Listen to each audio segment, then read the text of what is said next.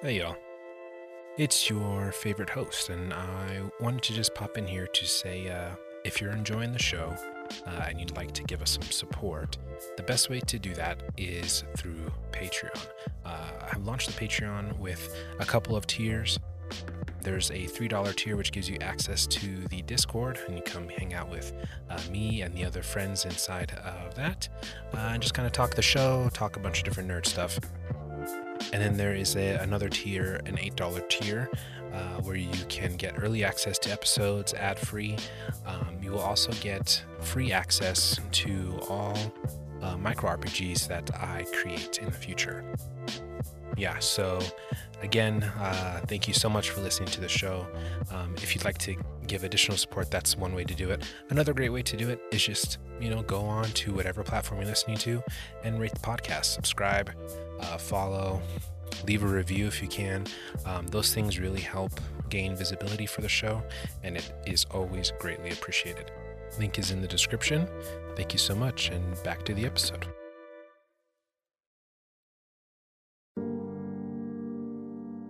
Welcome to the Secret Nerd Podcast, where we think everyone should play tabletop RPGs and give you some reasons why.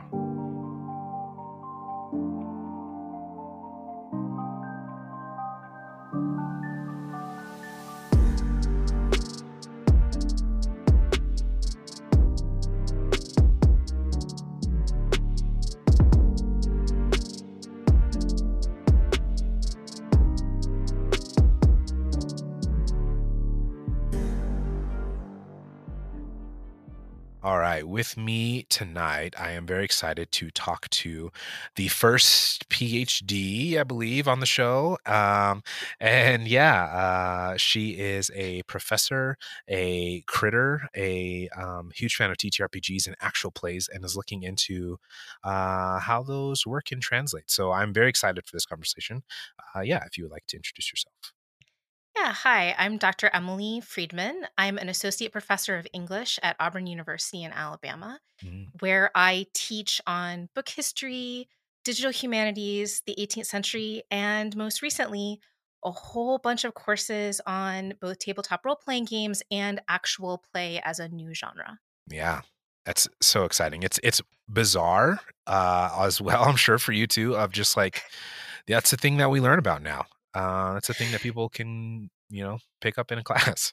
Yeah, yeah. Well, and TTRPGs have been studied for a while Right. now. Um, you know, there's uh when I came into this space, uh partly I was nervous because there is like I'm sitting next to a very large stack of uh game studies books, both video and analog. Mhm. There's a lot of folks, um, but they're it's been very welcoming. Evan Torner, who's one of the co-founders of Analog Game Journal, Yeah. folks like that have been really amazing um you know which you know as i grew up in the shadow of gamergate uh i don't take that for granted yeah. uh that that folks with you know i'm a white lady so like marginalized identity only kind of and Yeah. only in spaces like this but uh, i'm i'm keenly aware of those kinds of you know potential risks Yeah. And, and yeah, and which kind of leads me to like the first question I always ask, like, how did you get into nerd stuff in general anyway? Yeah.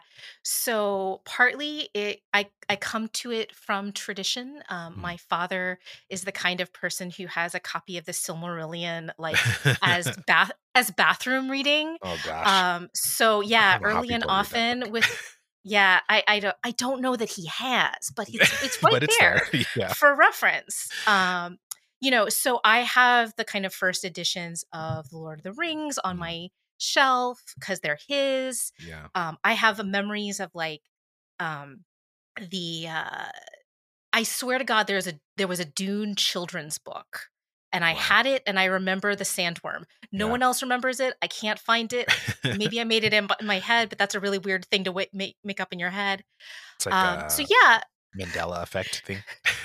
it might be but unlikely since this memory has been here for a while yeah. Uh, so yeah, so my dad was a kind that old school kind of born in the fifties kind of uh, guy who is very into sci-fi and fantasy, Mhm. and then my older brother, who's about seven years older than I am, uh, he and I and my younger sister would play kind of in the golden age of LucasArts adventure games and Sierra Okay. um, kind of adventure games. So the fact that Monkey Island is coming back is is a very important moment. yeah.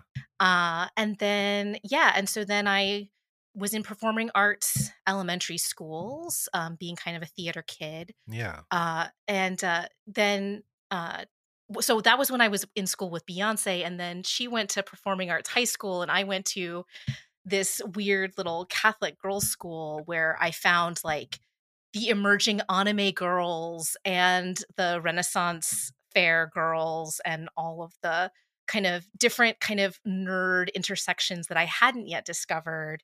And we played uh, early vampire. We played a Steve Jackson RPG called In Nomine. Mhm. Um, and so that was kind of my initial experience with like the TTRPG space and then I abandoned it all in college because the the vibes of of my particular college it was the the science fiction and fantasy group kind of was also aligned with some pretty sketchy stuff Um, at my small women's college. yeah. So I was like, well, I don't I'm not part of that.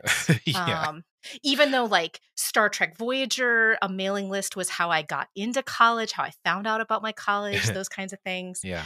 Uh, so yeah, it's been this kind of um, continual evolution, and so this most recent part of my research has been kind of coming back to my roots after you know in college. I was like, I'm gonna read as far back in time as possible, Mhm. and then I'm gonna read forward until I get bored, and then whatever that is, that's gonna be what I study. Yeah. And came in thinking I was a Russian lit major that didn't work out um, and instead ended up in the 18th century which for me is like the dawning of all the stuff that we see now Yeah. we can see the echoes for good and for ill for violent and for awesome Yeah. um, and uh, so yes and then i spent a lot of time in there um, hanging on in grad school as a kind of fan artist Mhm. um, and uh, and doing a little bit of that but then you know your job comes in You you're lucky enough to be one of the people in the great uh, depression Yeah. of our time to get a job and you're like ah i must focus Yeah. and be a person um, so yeah so Why do they do that and to us? Yeah so that's that's the kind of long-winded origin story That's awesome. I like how that long-winded origin story had a slip in of uh, went to school with Beyonce. Uh, yes that's what- yes yeah. my students my students call it dropping the bay bomb um, Yeah. it's kind of like the wait wait what Wait, hang on. two weeks ago i had to give a lecture and i and i'm talking about uh, you know poets who are in the lemonade syllabus and so i you know that's the moment where i'm like well yeah this is really weird for me guys i'm not the departmental expert um, this all feels very awkward my Yeah. a, a person i remember only at the age of eight is is now a person that we study yeah. um, so maybe that's what prepared me for thinking about actual play because I already, in theory, have had a contact with massive fame yeah. and know that it's kind of a weird construct.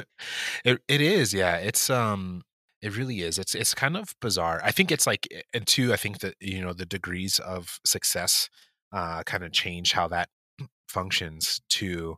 Um but yeah, I mean even like you and I have both interacted with B Dave Walters um who is like beloved in the community and so he just, you know, for him to be doing an interview is like uh yeah that's a thing i'll do that's fine yeah um you know it's kind of a no big deal because he, he knows his stories and he knows like what he wants to say. yeah, he's got he's got his beats. Yeah. he's got you know, w- and watching him work with students is amazing. yeah Um, he's and he's universally, as far as I can tell, beloved by Yeah. folks precisely because he kind of opens doors for other folks. yeah but it's interesting when i when i talk to him i've often said in an interesting kind of way those early actual play folks who have really blown up Mhm. in a in a very real way are kind of similar to the kind of position i occupy in academia which is to say we're a very small percentage we're all in our kind of late 30s and into our 40s Mhm.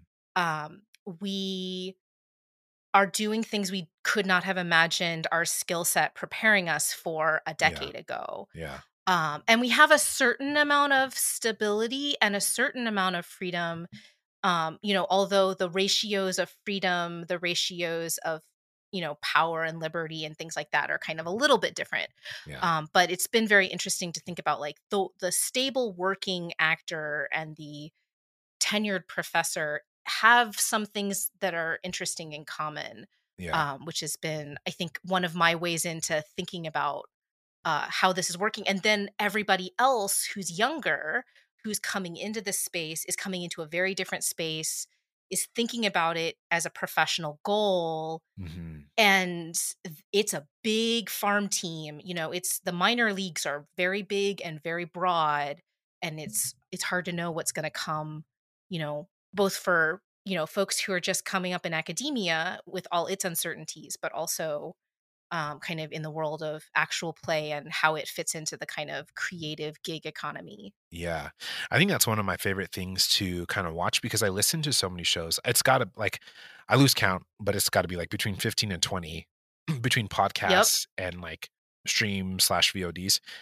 And it is interesting to see you have like these um, kind of like OG shows that have been around for like five to seven years that are, you know, going super strong. Obviously, like Critical Role, uh, NADPod, um, like Glass Cannon, things like that. Like people who have gained success over this time. Where we're now we're looking at it and we're like, how come they're rich and I'm not? Um, it's because they've been doing this for a while, um, and they found success in a time when there really wasn't a lot of people.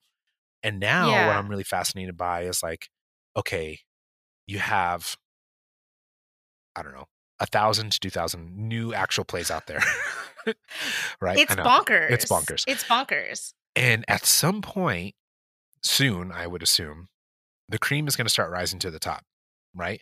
But there's still new shows being made as well. Like my friend Lexi McQueen just is making a show about um, HBCU version of Strixhaven. Uh, yes i am so i'm so excited for that I'm so excited for Uh, that too. That i'm cast so is so just- excited Yeah, I've been keeping a particular track of things that are set in higher ed for Yeah. maybe a new future class, and I'm like, yes, this is what I want. yeah. And I have a friend, my my closest collaborator on this game stuff is is Dr. Emily Kugler at Howard. So Mhm. I'm like, oh my god, oh my god, this is a thing that your students will probably be super maybe interested in. yeah, Um, that's the other thing. Like the target demographic is people my students' age, but it's being produced by people my age, and Yeah. I mean, and younger, obviously, Right, but like. yeah. But for the yeah, so it's just kind of like this mix of like I don't know. I think we're probably like three generations deep now um, of, of of folks in the TTRPG space, um, and it's like yeah, and so we're at this stage where this stuff is being made, and it's so fascinating to see like what's going to hit, um, and it's probably going to be quite a lot more because these older shows and old and people who have been doing it for a long time have opened the door um, for a lot of folks to come in and you know step up um, and try to like do stuff, but yeah, I'm fascinated to see. Well, you know, so in my other the other hat that I wear because I have like eight eight of them at this Yeah. point because this is what happens um, when you're kind of at what we call mid career in academia. Um, your projects never die; they just kind of go on without Expand, you. yeah. Um, and occasionally you hop in. Um, but one of the other things I study that I think is really closely tied to this is never published manuscript fiction. So stuff that people wrote by hand and circulated in small groups yeah, and B Dave talks about, you know, he likes to quote, you know, the the thousand loyal fan concept, the idea that you don't have to have a huge following to kind of have something viable depending on what you want to do. yeah, Right. And I think that's the interesting thing is gonna, and this is the thing I don't think anybody has the answer to is like how many people are gonna do that transition from this is a thing I do, but I'm also a game designer, or I'm also an editor, or I also have a day job um, or I'm a different kind of actor, like somebody like London, you Uh-huh. know.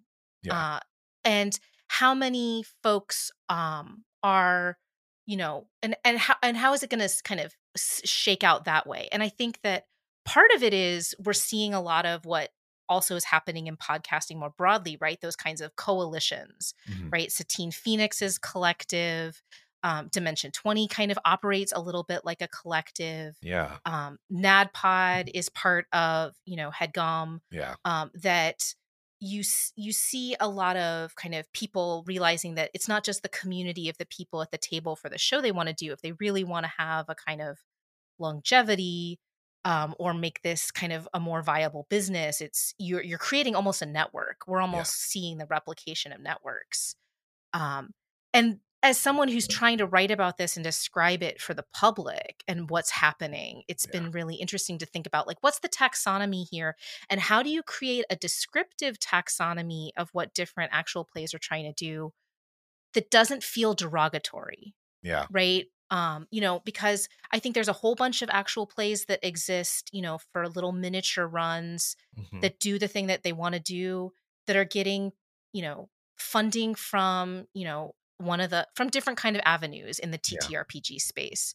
And those have their place and they're doing a particular kind of function. And that's uh, you know, I remember when Aabria came to my class and she was like, the future is short the future yeah. is edited the future is tight mm-hmm. and i don't think she's wrong i think yeah you're not gonna you're not gonna get another critical role critical role is super weird critical role may not be able to pull off critical role for much longer they have yeah. become the the platonic ideal of what you know folks have called the transmedia phenomenon right mm-hmm. like so that there's many ways in the actual play is one option but there's increasingly you know they write books intended for people who have never watched the show. They're the animated series, which yeah. did extremely well, all those sorts of things. Yeah.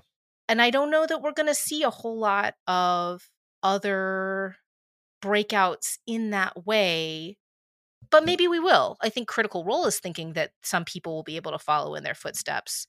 Um, you know, and certainly they're creating a space where more people can come in. I think, I think that's their yeah. goal with campaign three and the way that they're doing casting. But yeah, lots of unknowns this early on. Yeah. Fun to be a historian 10 years in. Yeah, seriously. It's uh it's so interesting to see. And I think like for sure I mean, I love long shows if I get in at the right time, right? Right. Like yep. it'll be fun to talk to you about Critical Role because you are the most prolific fan of Critical Role that I that I've met. Um, Which is so weird because I would not define myself as a critter. You um, live tweet. I know the episode. I know. I, know I know. describe that. Well, maybe we need mean, to put put a like... put a button put a pin, pin in it. But yeah. I think that I think that uh, the the notion of fan is a really fraught one um, yes. for anything. And I think that um, one of the interesting places about my position in this space mm-hmm. uh, has been Henry Jenkins had coined the idea of the ACA fan, the the idea that you know that was fairly new at the time in the kind of 80s and then into the 90s of an academic who is also a fan and is studying other fans and their fan work. Yeah. And I increasingly, uh, you know, because I have moved from thinking about fan work, which is ably covered by any number of other people. I've helped co create uh, a crowdsourced bibliography that's officially known as Crit Bib, but is a bibliography of actual play studies more generally. So I can tell you it's a thriving field of folks who are doing the, the study of things like fan fiction and fan art and fan work and, and all that kind of stuff. Yeah. What we don't have is people talking about craft um, with creators and thinking about the making of things. And I'm a big historian, so that's my, and I'm a performance studies person, so that's my jam. Yeah. And so it's interesting to figure out how much am I a fan and how much am I something else? Mm-hmm. And maybe that's like disingenuous of me, but I think that um I don't know, a lot of my work um as because my other the other book that I'm working on is trying to think about the historical roots of fan fiction. So yeah. and one of the things I've argued is we have to figure out what a fan is. Like, what yeah. are the essential qualities? We know what a 20th and 21st century fan is and what they do and how they behave what was ha- how do we have a comparison for before 1800 yeah. so i've been thinking a lot about like what is a fan am i a fan i don't know because i'm an 18th centuryist you have to understand in the 18th century um the the british notion of enthusiasm which we think of as a positive thing right mm-hmm. and a fan is enthusiastic that got beaten out of me by being an 18th centuryist. I am very skeptical about enthusiasm about yeah. because and because the 18th century mindset was it will take you over it Mhm. will it will carry you away to a place that you don't intend to go Yeah. um and the the downside of that is you know i i'm very skeptical of my own emotional response um but also the the bonus is it gives me a certain amount of space to kind of look at myself looking and i think that's actually what the live tweeting uh, and i live tweet two shows uh critical role and Kollok which is Yeah. hyper rpg's super duper indie david lynchian um uh amazing show highly recommend Yeah. and I do it in part uh because it's a note taking thing for me. Um and it's uh also kind of to get a log of my own response. So I'm actually um kind of d- almost setting my own reaction at a distance when I'm doing it, um, which I think is you know we'll see i mean but it's it's important to me especially since my one of my goals in this in this space and doing this work is to be able to meet creators in the position of peer rather than fan Yeah. um you know as someone who is who can acknowledge their the quality of their work and can talk thoughtfully about it and it's not as immersed in you know the TTRPG actual play space is so rooted in the parasocial that it's really really tricky and it's something that I think about a lot is Yeah. like where's that line um and how do I avoid crossing it Yeah. I think I yeah, I definitely think when you you're talking about that like it you I can see the rational process, right? A good example of this is like uh the recent controversy around campaign 3 and their uh campaign trailer um and having like fanatic fans reacting one way and having Mhm. you know rational fans reacting another way of being like you know we're not agreeing on how this should be done and and how this should be I mean how this should be talked about and so i think yeah i, I think that you could still be a fan and be rational about something for sure um and maybe just you know yeah but there is a line there for sure is a line of like okay you've become you know a super fan or a fanatic the full word Well, right? and that's the interesting thing, right? Like, so when I was, you know, long ago and far away, when J.K. Rowling hadn't shown her entire ass to the world, I was a fan artist in the Harry Potter fandom. And Yeah. so, and a lot of us who are working in this space yeah, in different kinds of ways, uh, like Flourish Klink and Heidi Tandy. Uh, Flourish Klink is um, uh, went and got a a degree in fan studies more or less and is a consultant to big name companies for how to deal with fan engagement Yeah. heidi tandy is um, one of the big intellectual property lawyers who advises um, archive of our own among others when we were coming up there was this notion of the big name fan Mhm. right and the big name fan was famous to other fans and what's fascinating to me about the TTRPG space is when you become a big name fan, you're a you become a creator too. yeah You've got Omega Jones, Mhm. you've got uh, Ginny Di.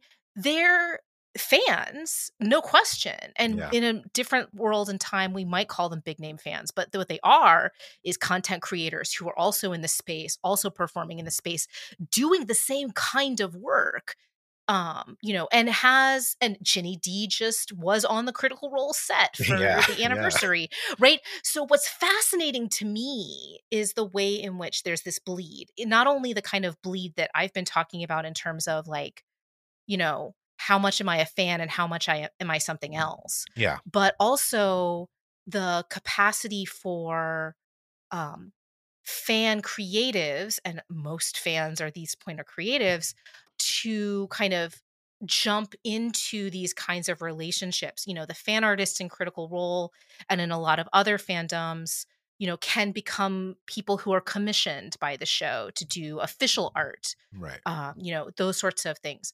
Uh, fan fiction, not so much. They got left behind because they're always Yeah. left behind. But Yeah. but a lot of other fan creators, you know, how many of the animators on the uh, Legend of Vox Monica, Ma- Machina identify as critters? right That was kind of part of the selling point.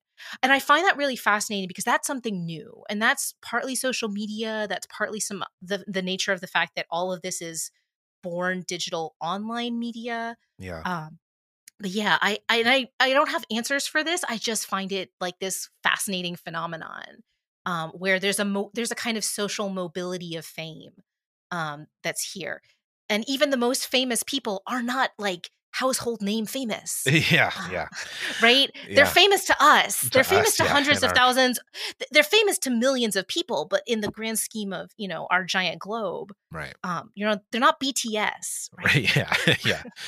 Uh yeah. You know, I think on a very obviously like super, super smaller scale, I've I've realized that myself in that uh I had somebody reach out to me recently and they were like, Hey, like what's the application process to be on your show? And I was like, there's no application process. If I want you on my show, then I'll reach out to you. But like I will happily check out your stuff and see and if it's something that I am interested in.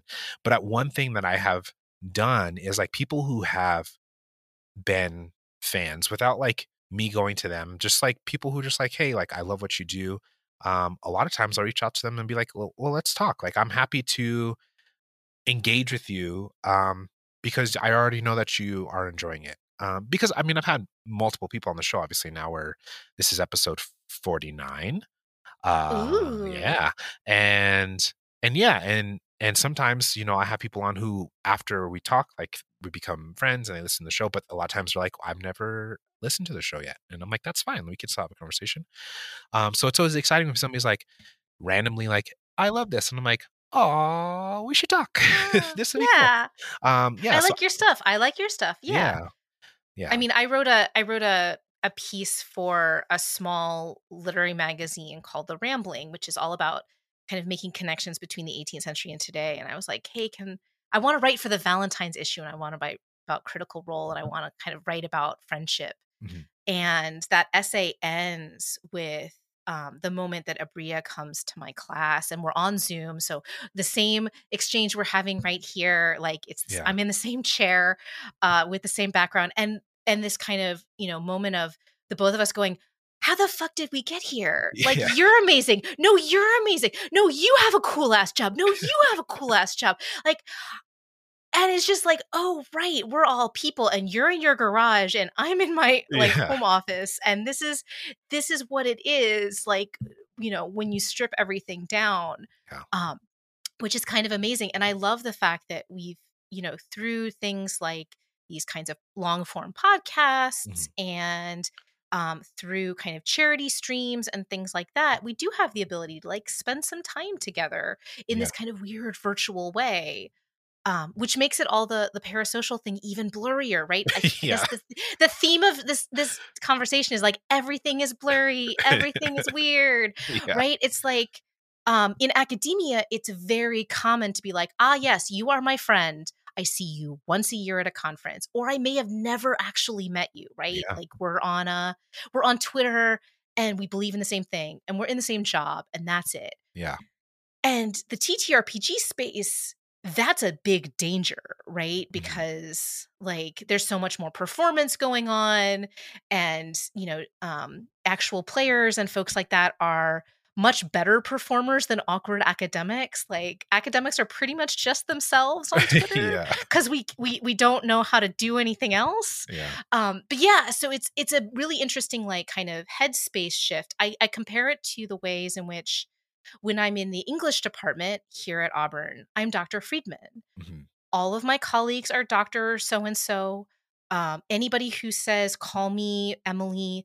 is a total asshole who's basically under it's usually a white dude undercutting the authority of their female and colleagues of color. Yeah. You know it- it's a it's a power move to say i i reject the power that i have just by virtue of who i am. Yeah and so i carry that over into the art department into the theater department and that doesn't play Yeah. because not everybody has the same kind of degree Mhm. and there's this kind of egalitarian sense of we're all in this together doing the work and so as soon as i step into that space i'm emily yeah and so Twitter is super weird, right? Like I have as my title, you know, I have my t- Dr. Friedman thing, Yeah. um, because in solidarity with you know the my many colleagues who, who also need to use that title in order to kind of you know get the get the ball rolling yeah but it's super weird when people DM me like, you know, and you know, there, you know, a streamer who I think of as super cool and has like hundreds of thousands of followers is like,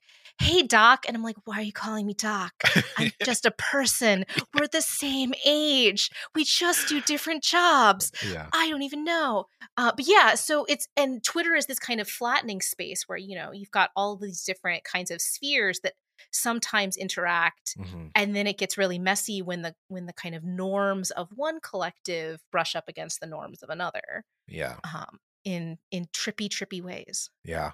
I mean, that's a good point. Like, I've seen quite a few people over the past like six months get outed on Twitter as like being really fucking awful people.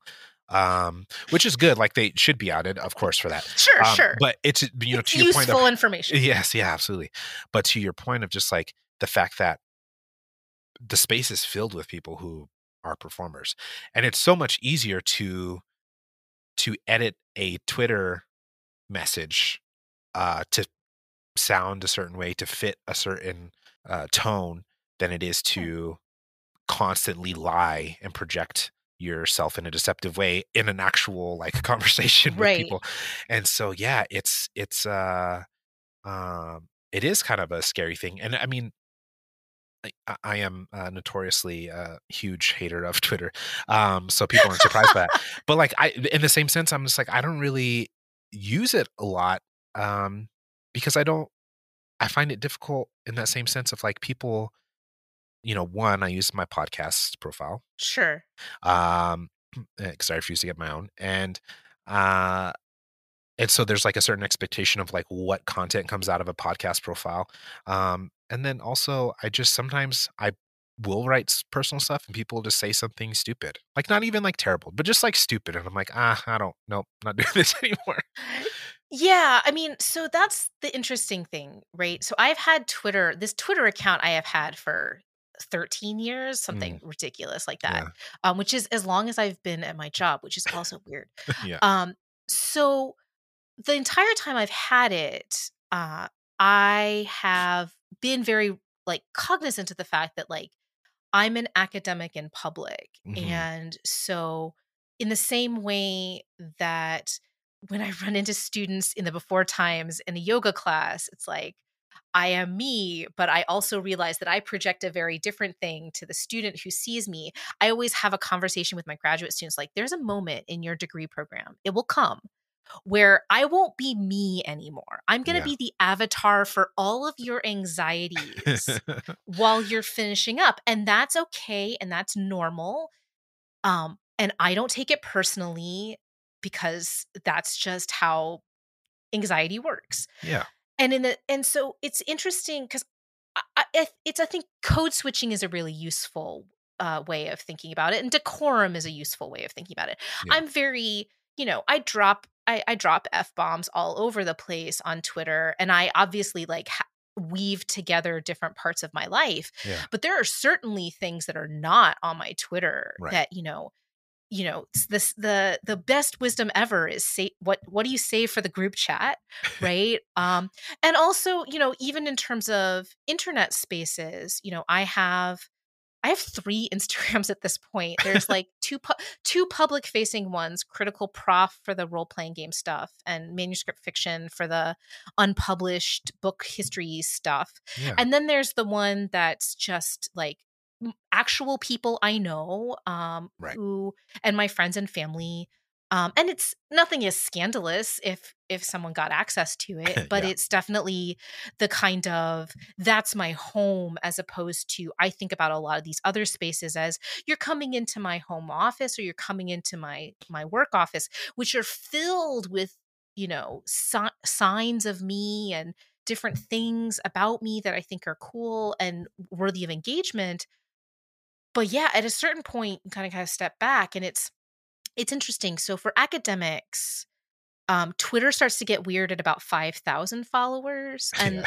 I and for different parts of Twitter, that number is different. yeah Um, and that's the part, and that's the moment at which you start to realize that you could start getting reactions that you don't expect, right? Right. Like because you're you're start you're starting to not be a person. And this week is particularly um, I'm on edge uh, as I think about, you know, what am I going to post and like and retweet? Because a group of us have written a, a group letter to Oxford University Press because of the um, kind of gender critical book that's coming out that makes us very worried about the peer review process and we want to know more about the peer review process. So we haven't called for the book to be banned. We haven't said anything along those lines. And we and our names are not public on the letter. The letter is public, but who assigned it is not. Uh, and we had a big discussion about whether what we would do. And we all realized we were going to have a really bad day, really bad week, really bad month potentially yeah. not only on Twitter, like it's not like, oh, you can turn off your phone and walk away. My address is public because I'm a public servant. Mm. Um, I am a state employee. People know where my office is. People know how to call my boss. One of my colleagues last year was fired before even getting hired or his contract was bought out yeah. because of uh, because of Twitter. Mm-hmm. And so I've been aware for a very long time thanks to people like Dorothy Kim and, and folks you know, who have been very publicly critical of, say, you know, the white supremacy in our mm. profession and things yeah. like that. And that and that can lead to some real problems. So it's like on the one hand, it's like my there are things I could say as an academic that will lead me to have a bad day, yeah. week, month, forever. Um, and also there are things, you know, in the kind of RPG space. I'm shocked I haven't pissed anybody off this point, quite frankly. I, I I need to touch all the wood in right. front of me yeah. because uh, it's it's surprising to me honestly because I I don't think I filter a whole lot. Um, yeah. I think I figure out how to say things.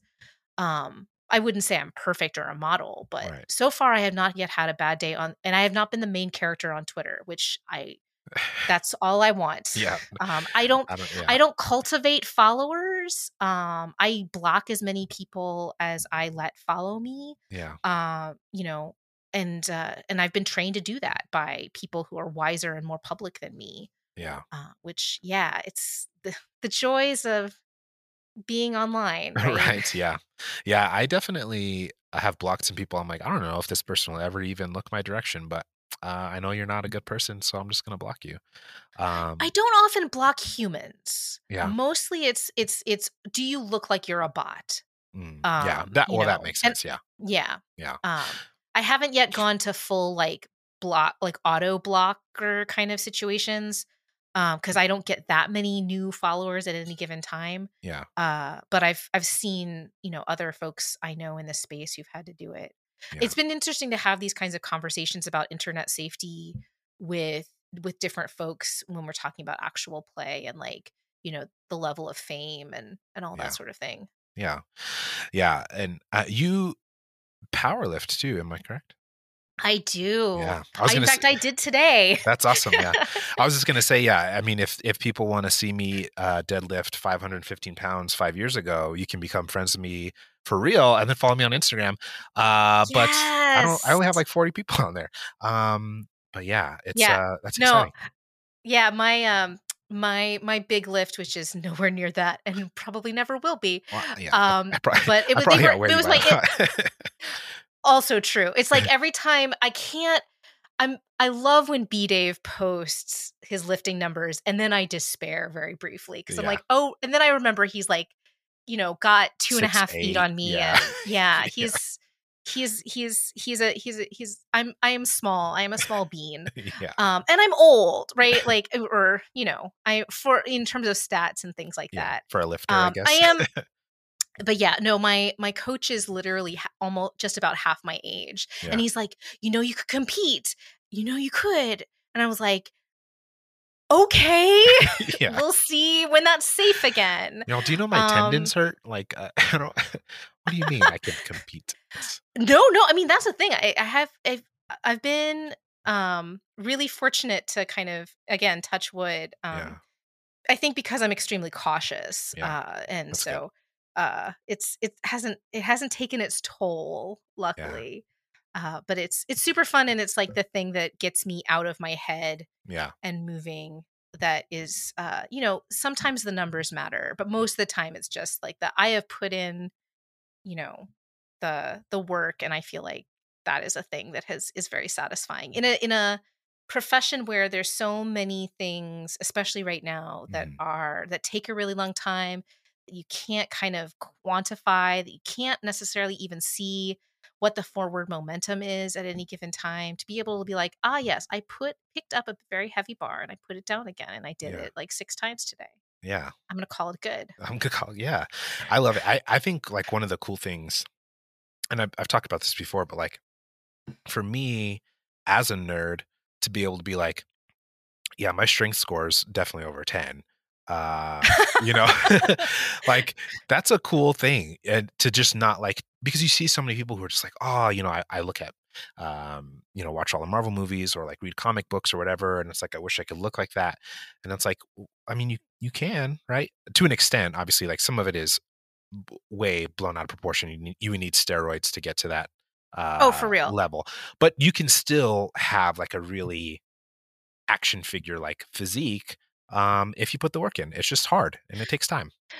You know, it's funny because um, one of the things as I've come back to powerlifting, because you know we took the the COVID, the pandemic break, Mhm. and I still lift with a mask. Yeah. Um, for those that might be curious, um, in a basically empty room, but, Right. You know, we're, there are small people in my life. Uh, my nibblings Yeah. are uh, under the age of five, so we're Yeah. we're very careful.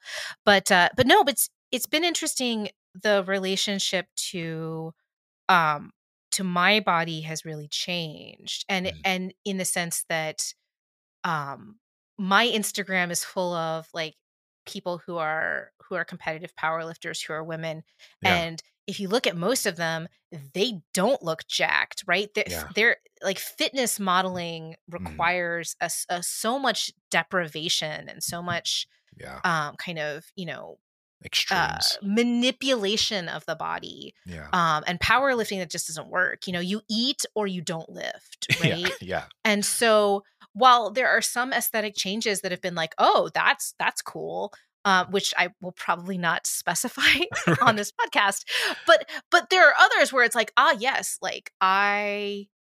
This is not an ideal body by any stretch of the imagination, and I'm cool with that. And I Yeah. will wear my, you know, short shorts and my lifting top with the grippies on the back and so i'm shrink wrapped and i'm a little roly poly person um i just have a better waist uh and and and go about my day and knowing that like my body can do things that i want it to do and Yeah. that's what's important Yeah. um which uh I didn't always feel like when I was like a long, like a longer distance, very slow runner, for example. yeah. Um, so sure. yeah, it's been it's been very interesting, and I don't know how much of that is, you know, I've I've passed forty, or and how much of it is like, oh, I have this new sport that, you know, requires that I treat my body well and uh and and and care less about what it looks like. Yeah. I mean, as much as I hate to say it, like, well, I don't hate to say it about powerlifting, but as much as I hate to say about CrossFit, the two of them, I think, oh, have done. I know they've done a lot for. I I think a lot for um, changing how we look at women's bodies in the sense of like what it Mm. means for a woman to be strong and like um kind of normalizing that um especially but CrossFit especially I think because it was just it became so popular um Mhm. and Mhm. you know you have these women walking around with like giant traps and like huge deltoids and like thick muscular legs and um yeah and it just became like yeah and this is now a normal thing so uh obviously there are shitty people out there in the world who aren't over it Oh, for sure. um but yeah i think it's you know a lot of that stuff like as it becomes more normalized it's i think that's only for the better um even though crossfit sucks Yeah, no, it's a weird cult. Yeah, absolutely um yeah so uh, uh, uh, we kind of made it a long way but i am curious you mentioned a few different games um Yeah. which was the first game the which was the first ttrpg you got to play First TTRPG, Vampire. vampire that's awesome Um, yeah Yeah. So and LARP. Um oh wow because yeah, I mean, like I said, my friends in high school, because there was a there was a boys' school and a girls' school right across the street. And um, so my friend group was kind of both of them. And I have vivid memories of being in my friend Dia's backyard. Um, and you know, you had Sean who had like stripped off his shirt and like had like some weird sword. Was it a sword? Was it a fake sword? I, I don't remember. yeah Um, Dia's daggers were real okay um, and were from her dad. Yeah. Uh, you know, and uh, you know, and then my friends who were like, you know, in the high school Renaissance triple trio that would sing at the Texas Renaissance Festival, you know, would be like doing their swoony thing. I don't know that we ever actually told a story, but the aesthetic was was was, was perfect. yeah. Right. Um, and from there, I got super excited about um, Steve Jackson Games, which is local to Texas. I mean, obviously it's bigger than that, but Mhm. um, you know, we were very aware of it uh, in this kind of mid to late 90s moment. And so behind me are a whole bunch of like, I've never played Toon, but I own it. Yeah. Um, and we got because we were at a Catholic school. I was like, let's play In Nomine, uh, where you play angels and demons and the humans in between, and it's big and cosmic. And my friend who uh, was was and is a very devout Catholic, and the rest of us, some of us were Catholic, some of us were not. yeah. Um, but she strangely got really into it, um, which I think uh, was was kind of amazing. Yeah. And so we had a little bit more success with that as a kind of role playing game. I was the worst early, you know, storyteller, game master, dungeon. You know, I my uh, DM and PC Pax knew everything and was you know shiny and bald and glowing and blue, and it was a real Yeah. pain in the ass. Yeah. Uh, but yeah, it's it was super fun, and uh, I think like a lot of people who are growing up in the '90s, right, is like Dungeons and Dragons might have existed as a concept. Like for Yeah. me, it was a game that my older cousins played that they wouldn't let me play Yeah. um, when I was younger. Um, but it was the it was the the t- the moment of White Wolf and the moment of these other games that had kind of that were ha- taking center stage in Yeah. interesting kinds of ways. And so D and D didn't come until I was here at Auburn. Okay. And that was uh was that fifth edition that you first got Yeah, it to? was Yeah. the, like the first year of fifth edition. So Okay. Um my i was at a party uh, at one of my colleagues house uh, who's in the history department so all the historians were there Yeah. and they'd been playing uh, 3.5 i think for a couple of years and a couple of other things kind of catch as catch can and uh, they were talking about setting up a fifth edition game Yeah. and I overheard them at this party, as you do. And I Right. did the thing that I do, which is I went up to my sweet, small, mild mannered friend uh, who grew up, you know, going to the same friendly local game store as Dave Arneson. And I said, Well, can I come? And, and they were like, like, why are you not, why are you inviting literally every man at this party, but not Yeah. me? And, uh, and he was like, I, I didn't know you'd be interested. Like he could not imagine because of like the, the way that he had grown up. He Yeah. could not imagine a woman willingly playing Dungeons and Dragons. Yeah. Um, and now I'm like his, you know, backup DM. I run it when he, you know, when the children become too much and he needs Yeah. a break. Uh, I'll I'll run a side quest kind of deal. And half the table now almost is is women. Wow, Um, that's as we've kind of progressed, um, Yeah. because we hired more junior colleagues who, you know, the medievalist who played, you know, while she was in college, Yeah. and you know, she's she's just that much younger than me that sh- that, that that was possible Yeah. um you know in, in interesting kinds of ways um she also went to an engineering school which i think also explains it but Yeah. yeah, Yeah. so we so we had so i was the first person the first woman at the table who'd who'd played rpgs but not d&d and then our subsequent women have pl- had played our uh, d&d but had not played with us Yeah. so it's been very interesting That's awesome. and Do then you, we're a ta- yeah we're a gonna say, table about 10 yeah, that's awesome. that's huge. I you have to when you have a bunch of i call it d&d and dads yeah. and so on any we our quorum is six players Okay. so a lot of the time we're not going to have a full complement of people Yeah. That's uh I am such a like I just love my small table. Um our home game Mm. is three people and I'm like I could probably do a fourth. Uh five and six is like, oh, that's pushing it. And it really isn't So that the- hard, but it's just like I just really enjoy just having a small group. Oh it's super different i mean so the first table i ever ran was for a group of 18th centuryists at our 18th century conference um, in the before times and that was 17 people Holy shit. Uh yeah, I mean it's it's it's comical at that point, Yeah. right? Like it's combat is is only vaguely a concept at that point. Yeah. Um, but that was the first and only homebrew I've ever done where I created. I, I have a video about this on my YouTube channel.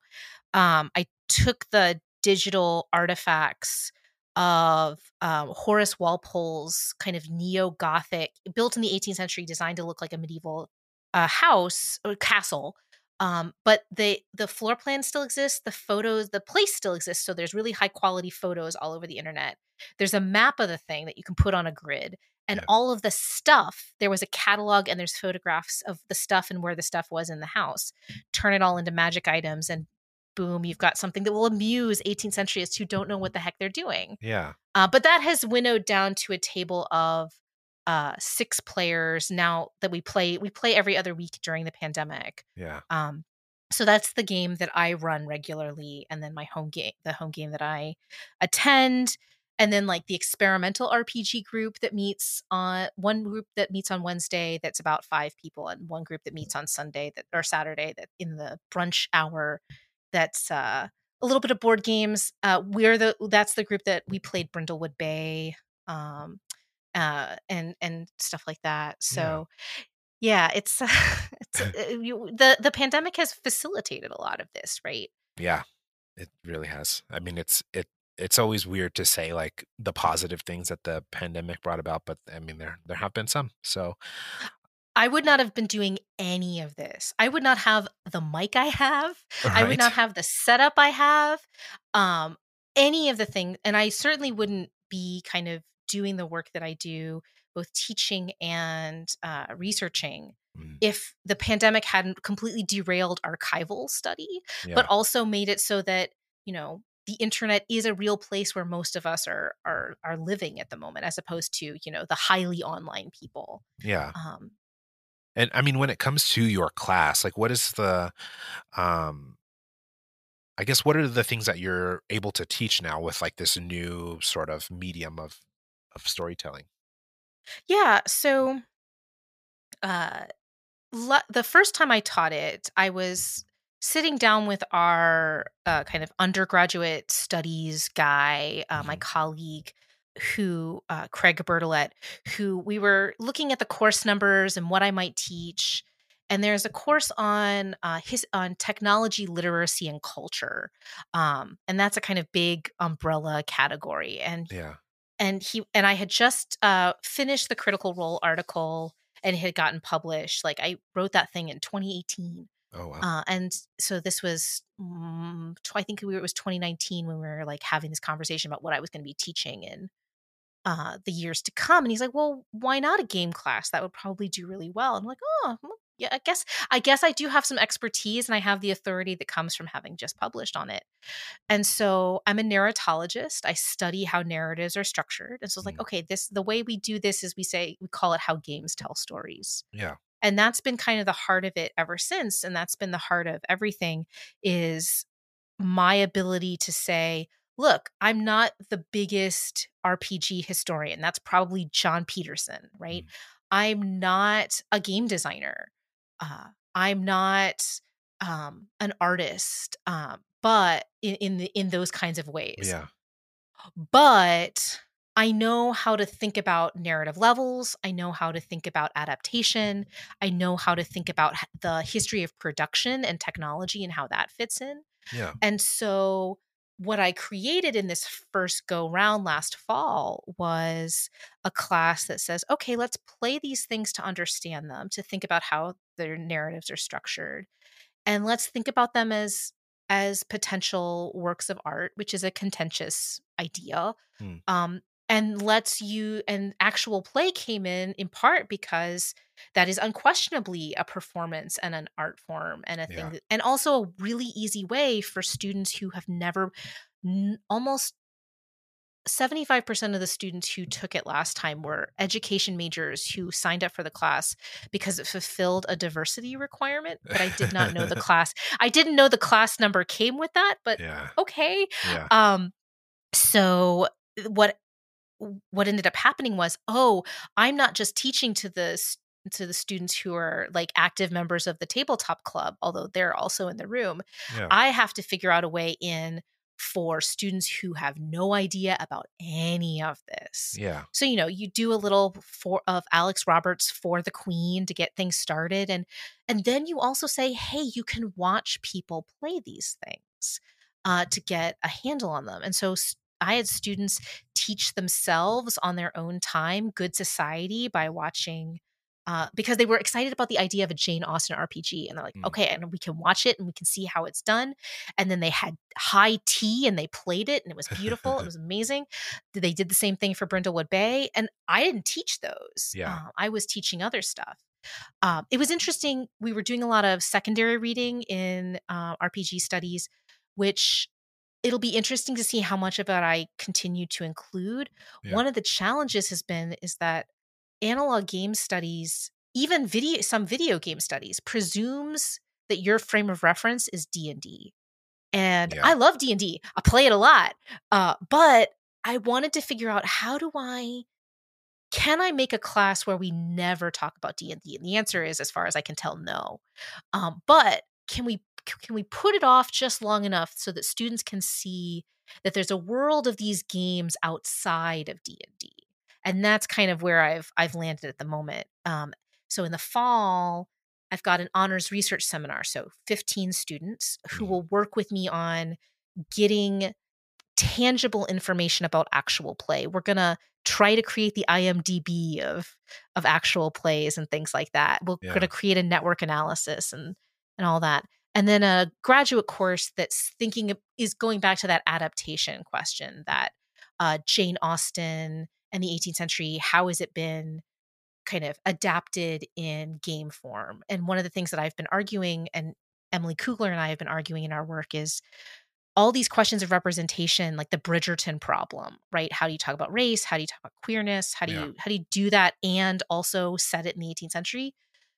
Games have been trying to figure that out for over a decade. Mark Diaz Truman, um, yeah. you know, very famously grappled with the designers of Good Society about how that game uh, talks about race, Mhm. um, and and they didn't get to a conclusion that was, you know, that that en- they never agreed on anything. But it's a super interesting case study to put in front of my colleagues and my students as this is the debates that people are having now. If we'd only been paying attention to games, we we could have seen this coming from Yeah.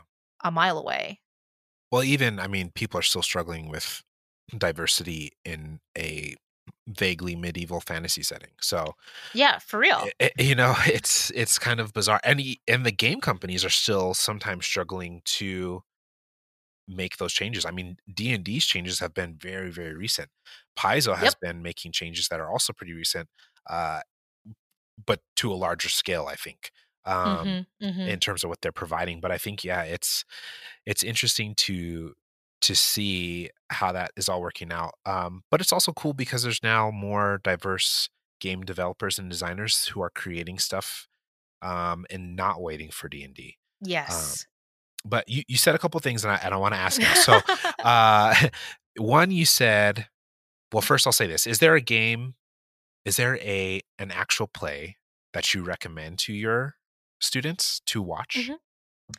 So, um, in the pla- in the previous class, um, I had students watch because uh, Aimee Carrero and Aabria Iyengar invited them to my themselves to my class, yeah and because um, the Byroden episode of Exandria Unlimited is so very clearly steeped in Southern culture, Mm. um, that that was on the list. Um, I had several students who already had experience with the Adventure Zone. Uh, we Okay. didn't actually listen to the Adventure Zone, but there were Yeah. they there was someone in the room saying, "I love the Adventure Zone," and converted some folks. gotcha Um, we uh, watched um, some of B Dave's work. Um, I kind of gave students a choice in Mhm. in that. So anything from like, you know, his work on LA by Night, which I greatly enjoy, and I think is uh, one of the. I have a sticky note of the small pieces that I'm I'm writing up at the moment, and one of them is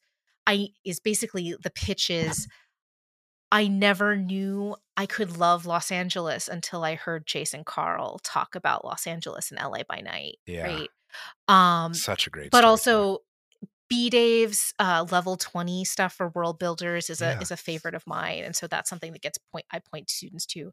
Um, but there's a huge I made a huge list every week of places where where students could watch stuff. And so the way that the class was structured is what's what we call contract grading. Mhm. So students would individually contract with me for what elements of the class, what tasks they were going to do. Okay. So some of them could decide that they wanted to play a bunch of games um, and write up reports and kind of do play testing in that way.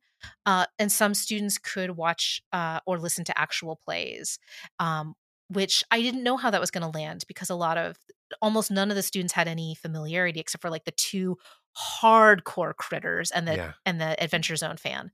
Um, so, but a lot of them ended up, and th- but they had a huge. I was like, you can watch whatever you want. If you want recommendations, here's my big list. Yeah.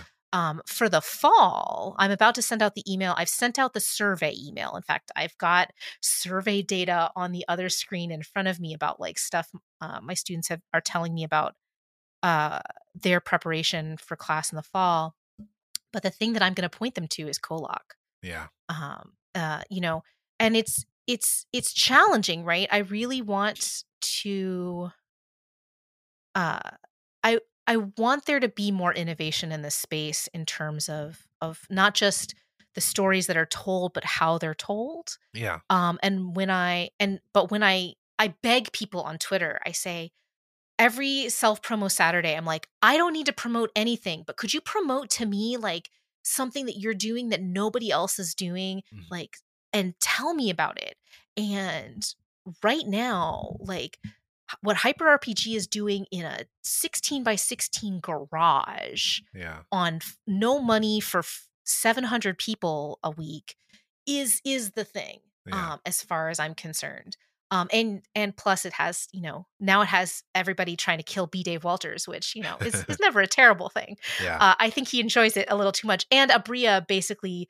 going back and forth in time from being like the prime mastermind and being this enormously heartbreaking and sympathetic character which you know those are those are those two things are catnip for me. Yeah. um, and so when I think about the possibilities of the form um, and things my students won't find on their own, that's where I'm sending them because I'm looking at the stats and I think about half of the students who've reported in so far have know the critical role exists. Yeah. Um, you know, they know Dimension 20 exists. They know the Adventure Zone exists. Some some of them are watching or listening to NADDPOD and Dungeons and Daddies, right? Um, and I, I hope to have them do more because in the the fall, because it's the class is entirely about actual play. One of the things that they're going to do is we're going to make a master list of all of the actual plays we can possibly find and get as much information as we can. Mm. And then I'm going to send them to watch the first 30 minutes of the first episode of as many actual plays as we can get them to do. There's only 15 of them. But uh, you know that 15 times four is is not an insignificant number slice of the pie, and have us start looking for things like you know what's the stylistic choices that are being made in that first 30 minutes? You know what's the if it's a it's a if it's a video on demand what is that what's the overlay look like? If it's an audio thing what other kinds of audio cues are they using? How much is it edited?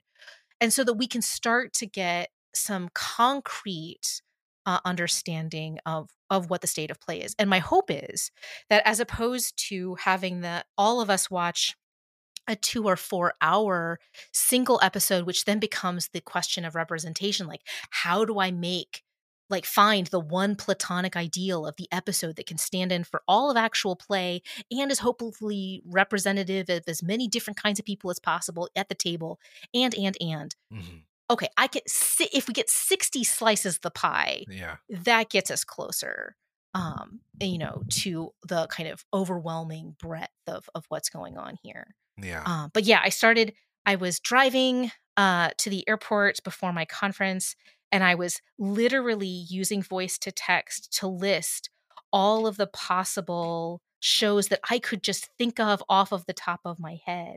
And I got to like a good 30.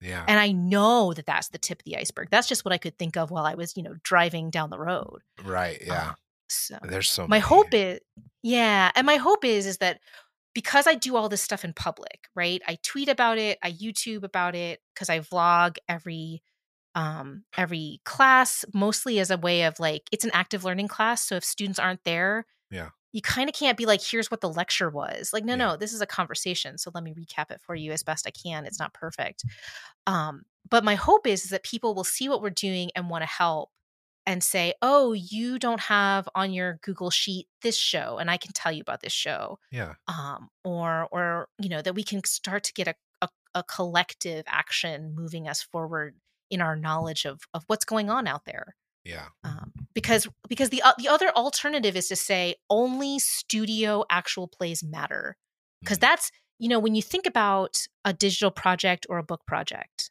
one of the first things you have to think about is scope Um, and scope creep is is a thing that as a digital humanist i'm always kind of trying to warn people against. Don't let a project get so big and so ambitious that you can't ever finish it.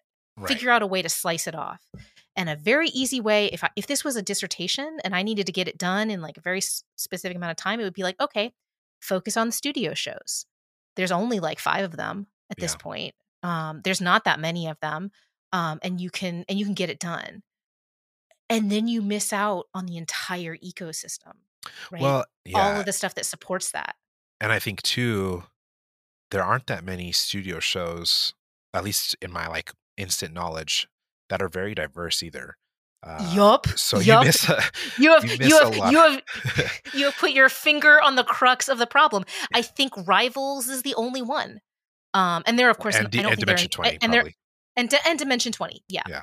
Um, Yeah. uh, but yeah, no, that it's seriously. it's a re like that's a big, and I mean I think you could say that the the the by night, you know, yeah. uh, there might be a little bit, but Erica yeah. when Er- when yeah no no oh no it's it's caveats galore right Yeah. asterisk asterisk asterisk um and it's also like oh on the continuum of of representation yeah. uh they're they're doing they're doing better because the bar's on the floor right. um and which is you know which is the thing right? Like that's the that's the challenge is like the studio productions are the ones where you know i i asked b dave when he was talking to my students like so tell me about the difference if there is any between the studio actual play and the zoom actual play.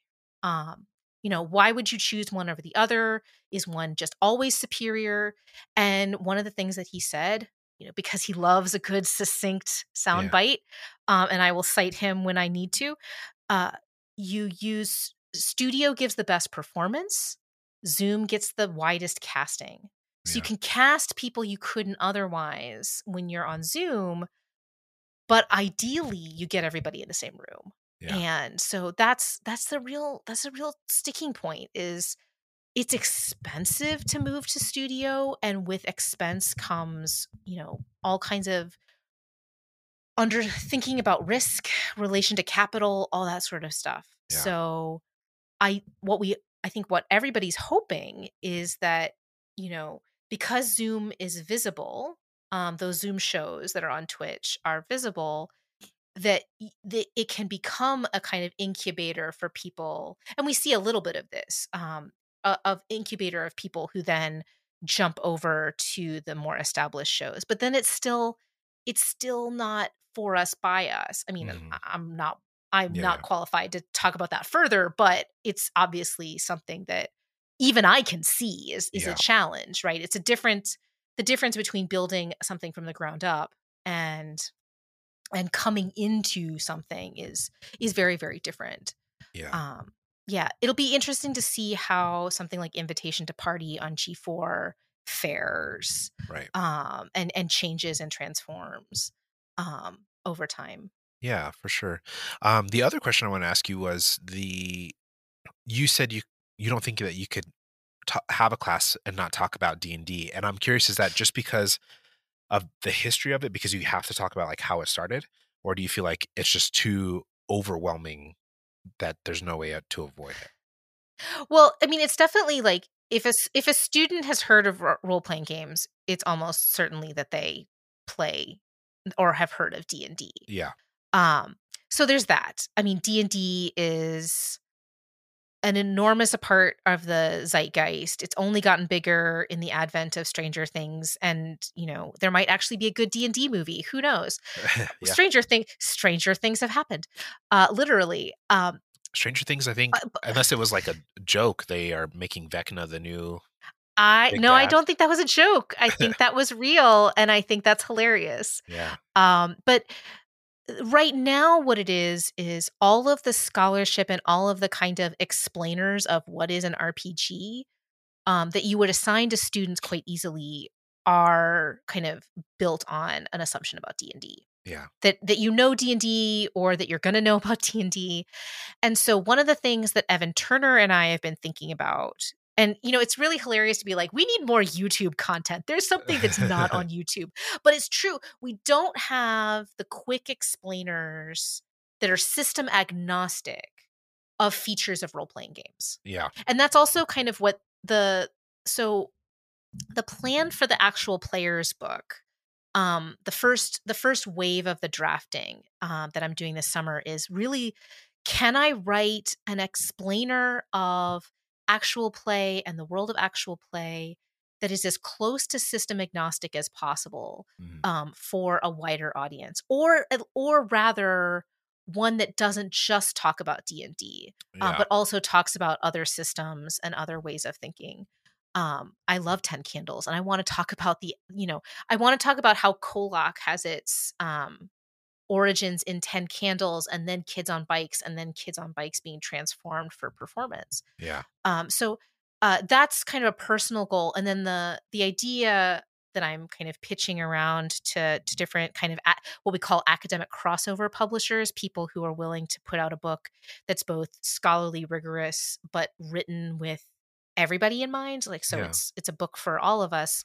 Um, but my kind of first layer of peer review is to to send it to actual players. So I was Mhm. actually um, you know, talking to to, to B Dave yesterday and being Yeah. like, he's like, how can I help? And I'm like, you can help when I have the manuscript in my hand and I send it to you and you tell me what can't I see Yeah. that needs to be in this book? And do you want to tell that to me in your own words and have me like weave in a dialogue? How do we want to do this? But oh god, I just mercered. Um but but the but the idea the idea being that what I would love to have happen is for this book, which the working title is actual players, to actually have these kind of interludes of conversations with creators in the space where they talk back to the um the stuff that I'm thinking about and the history that I'm starting to try to tell. There's so much that we won't be able to tell yet between mm-hmm. NDAs and we just don't have critical distance and things like that. But for now, what we can do is say, this is what actual play is right now. And Yeah. this is how you watch it. And this is how you think about it. And this is where it came from. And it came from a combination of, you know, the improv community and con actual play of, you know, both of both of which were phenomenon that has existed for decades. Um, and now it's this thing. And and here's how you watch it, and here's the people who are involved, and and here's how it you know kind of literally plays out um so it's it's been great to kind of imagine what the book is going to be because it is it has so such a clear sense of audience because right now that's the gap is we don't have anybody who's trying to explain role-playing games to people who've never played a role-playing game and aren't using Dungeons and Dragons. Again, Yeah. love Dungeons and Dragons Yeah. and Dungeons and and Dungeons and Dragons is uh is to tabletop role playing games what Jane Austen is to the study of the 18th century novel, which is to say it's it's it's big and it's impactful and it's and it's the way you get butts in seats Yeah. right or you get people to buy something there's a reason why game wizards sold extremely well for mit press and it's because it's the literally the history of the making of dungeons and dragons Yeah. um, it's it's hard to argue with that. It's hard to argue with the idea that ah yes, these are the things that sell, um, and soon it will be Critical Role. Like there's a book that's being pitched to McFarland. Uh, it's, it'll be the third book that touches on ac- scholarly on uh, actual play for a kind of scholarly hybrid audience. Hmm. All of which have been essay collections. Yeah. McFarland is, uh, for folks who don't know, the um, it is uh, McFarland and MIT are the publishers for game studies Okay. um, in the kind of in this space. Yeah. Um, and so McFarland uh, does a little bit more fan stuff. MIT does a little bit more design stuff and history stuff as a general rule. So McFarland may very well publish in the next year a critical role book uh, Yeah. of essays. Um, and uh, there was a f- fair amount of critical role in the Adventure Zone being discussed in the previous two books that came out from McFarland. I was in one of them. Yeah. Uh, but yeah, and so it's it's like, oh right, we've only focused on the actual plays that are playing Dungeons and Dragons, uh, Yeah. and that's and that's a big absence of kind of the the story of the symbiotic relationship between the indie games Mhm.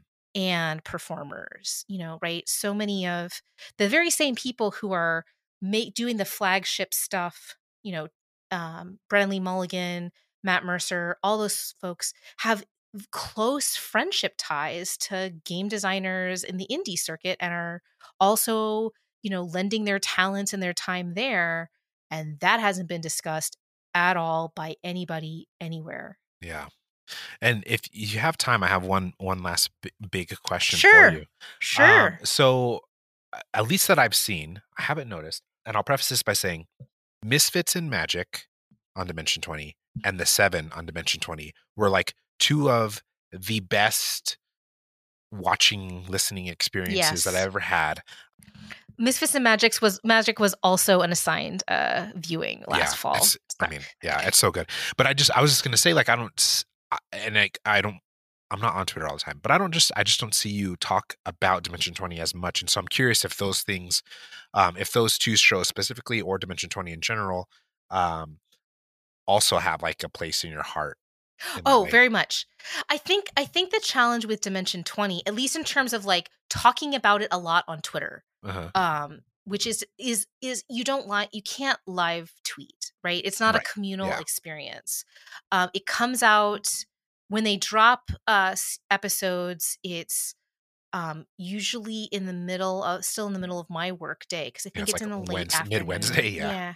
Yeah. Like I think I'm actually literally in a faculty meeting. And I assure you, I would rather be live tweeting a new episode of Dimension 20 anything Yeah, than uh than being in a faculty meeting. But one of them is a contractual obligation. right. And while I joke that live tweeting is a contractual obligation, it is not actually um it's I've only made it part of my job but no i mean i think um dimension 20 is very much um a case study that is that is on my mind um Yeah. in, in in part because you know it's one of the few things that survived the implosion of college humor Brennan Yeah. mulligan was the only person they kept on payroll i think on the creative side um and of course i could listen to orion black talk forever Seriously. on basically any Anything. aspect Yeah. of the production right like so when i think about the people that i really would love to talk to um, in this space and think about kind of the act of making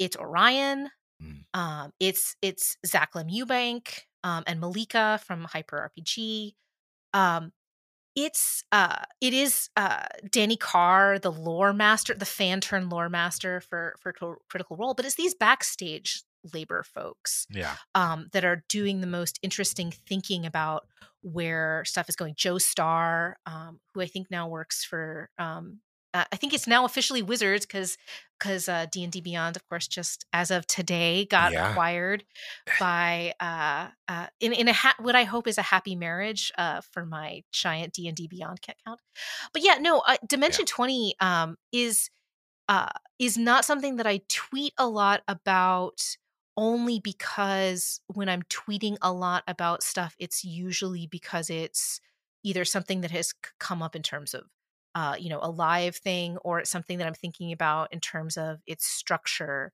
Uh, but no, Misfits and Magic was a kind of uh, a major set piece of last fall, in part because it's it's such an interesting meditation in this moment that we're in, where people that are my age, that are Bria's age, are you know thinking about you know okay so harry potter was a big thing should it still be a big thing how can it how can we how can we scavenge what's good from it um and and do that kind of work which i think is um really really thoughtful and of course for somebody who's who's thinking that there needs to be a class on how role playing games grapple with education Mm. uh, and think about education, yeah, the seven and um and uh and uh because as a women's college grad, I love the seven. Oh, yeah, Um it's, it's and and Misfits and Magic and Fantasy High are all kind of major um parts of that. And of course, like the Dimension 20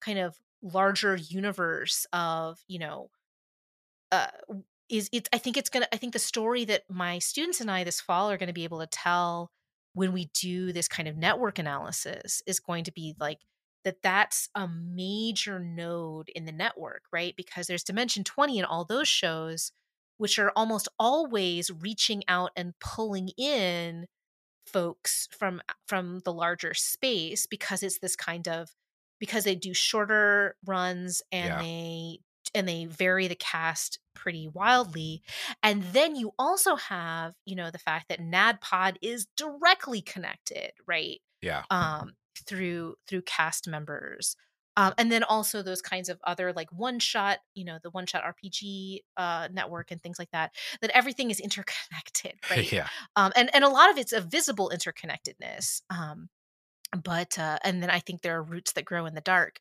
uh, as well but yeah I, I think i'm i think the one of the reasons why i the other re- one of the reasons i don't talk about it as much is in comparison to um hyper's Kollok and even critical role at this point is I don't I also don't have the same direct contact uh or connections um with the kind of with the teams Yeah. um in in in those kinds of ways. So it's it's interesting because right because in some ways Twitter you're performing for the other viewers, Right. right. Is a lot of what I'm doing. Um, but some of what I'm doing is indeed like I also have to be aware, like any other person tweeting under a particular hashtag, that uh, you will be perceived, right? Right. um, and, and in the case of of uh, the people who are tweeting about Kollok, those tweets they're small enough that those tweets just show up on the stream. Yeah. Um, but yeah, so I think that uh, it's it's par- I think it's also partly that is is that um, you know there are a few Dimension Twenty folks who are mutuals, but nowhere near the kind of um, interconnectedness as as in the other shows. Yeah. Um, I do think a lot about you know as as my reach grows and I what what am I spending my time talking about publicly? What am I spending my time uh you know engaging with and, and encouraging folks to watch? Um the other show that I do talk about when I whenever I catch up, which is usually once every it's every two weeks or so, um, I have my Saturday of the Black Dice Society. Yeah. Um but yeah, I mean I think it's the I think all of us, you know, are trying to figure out how to curate our consumption in in in different kinds of ways. For me, it's it's with that added freight of uh what I if I fail to notice something, I and I'm writing about this and I fail to notice something that's important, I've done an I've intellectually failed. Hmm. Uh and so that's that's something that I'm like putting off for like summer Emily's problem of you know you know that is the summer reading list right is like is doing the thing that i'm asking my students to do which is watch an episode of as many different actual plays as possible. I'm also trying to be gen- gentle with myself to a certain extent about the idea of like i'm not going to vibe with everything. I want to a- address everything with with care and attention yeah. um and i think this this is bringing us all the way back to the beginning right? At what point am i in my viewing am i a fan and at what point am i viewing am i a public intellectual doing public intellectual work? Yeah. and so it's an interesting challenge um and i i have thought about the possibility of like oh i'll just live tweet the next thing i watch and i'm like that could go very poorly. Right? Like because because what i don't want to do is is is tweet about something and and be negative I- Right. i think that there's there's too many people watching and nobody needs to get no one needs me to dunk on them Right. um uh and so but i I'm, I'm i've been thinking about this a lot because the next task i have and the thing i have to do this month is i'm writing an uh a editorial introduction called that i'm titling state of play for a cluster that's going to be online for post 45 contemporaries which is um, a kind of group of uh, academics who publish these kinds of idea clusters around things that have been produced after 1945, hence the name. Yeah. They've done like a special issue on BoJack Horseman, for example, and one on Stranger Things a few years ago. Yeah. And so I'm do I've edited one. I'm editing one on tabletop role playing games and long form storytelling now. And so I'm trying to figure out, you know, how to make as much this a moment of representation of as many shows as possible um, to an audience that knows about none of them. Yeah. And so I both have to do the work of like explaining and justifying as well as the like the broader like here's all the things you could watch. And the easiest way to do the justification is to lean on critical role making $11 million in the most successful Kickstarter of all time. But it can't end there. Yeah. Um, and so that's the the delicate balance out balancing act, and we'll see in a month or two when this comes out uh, whether I've succeeded or whether I have to keep writing and digging myself out of a big hole. yeah. Well, I wish you good luck with that because um, it's going to be a lot of work. But I'm I'm excited to see the finished product because I think it's it's super cool and I think it's such an important thing for what we as a TTRPG space are doing right now.